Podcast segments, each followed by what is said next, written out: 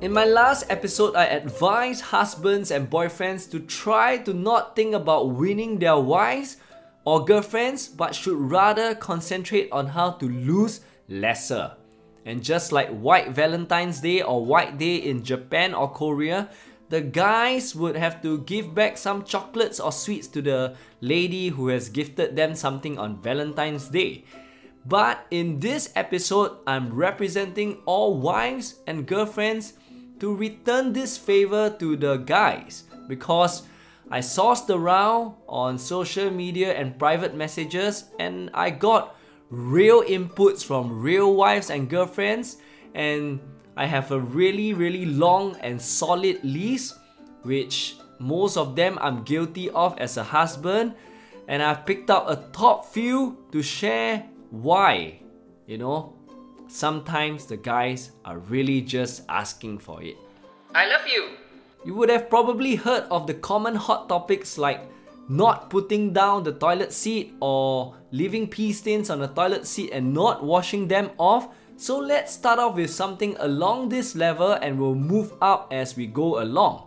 The first on the list is that when guys go to toilet, be it outside or at home, and after washing their hands, that's if they do wash their hands after they pee, they will usually just fling their hands and these water droplets will be around the sink, on the mirror, and even if you leave a 800 thread count silk towel in their face, high chances that they probably wouldn't use it. And somehow this pisses the wives and girlfriends off because, you know, the entire area is just wet and full of water droplets.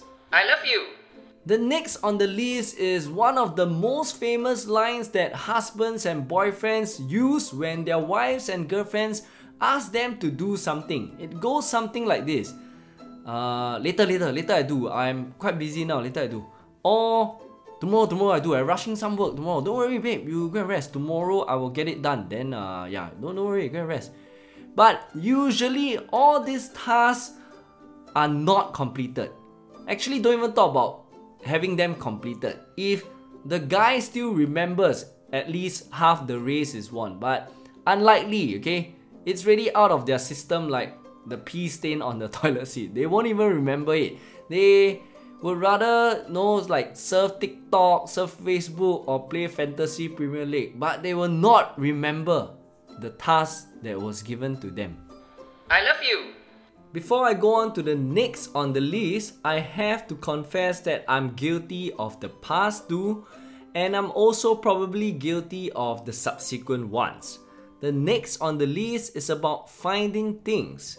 There's a saying that goes like this If your mom can't find it, it is probably lost forever. I think this applies to the wives as well because the husbands, when they're trying to find something, for some reason, they are unable to find it, but after asking their wives to come in, within the next 5 to 10 seconds, the wife would miraculously be able to find that thing and present it to them. I am not too sure why, maybe guys are just looking at a general direction, but this also makes me think about back then when hunting started, when man was in charge of hunting, did they go to the different forests and you know they generally just looked around and said, okay, no animals here, let's move on. But maybe there were a lot of animals under their nose, but they probably just didn't see them. I love you. This is another common scenario that happens between wives and husbands. The wife would plan something quite in advance ahead of time and she would say something like, Hey, are you free on uh, 14 March? Let's go and have a good meal. Then the husband would say, Oh, okay, sure, sure, uh, I'm free, let's go. And then on 13 March, the wife would say, Okay, tomorrow, what time do we set off? And then the husband would say, Tomorrow, go where? What are we doing? Never use calendar. One post. I love you. Earlier, I mentioned about the move that guys use when they're tasked to do something. It is the later or tomorrow that never comes. But if they do not use that, their alternative move would be 我要去帮晒 我肚子痛. Uh, sorry dear, stomach ache, I need to go and shit, sorry, sorry. Uh, and then go inside the toilet, take a long time. Why? Play games. Got duty outside, don't want to do. Go inside, play Call of Duty. Or play Mobile Legends Bang Bang. Double kill, triple kill. when you go out the toilet, you see who gets killed. I love you. I'm only halfway through my full list, but I think you're getting the drift.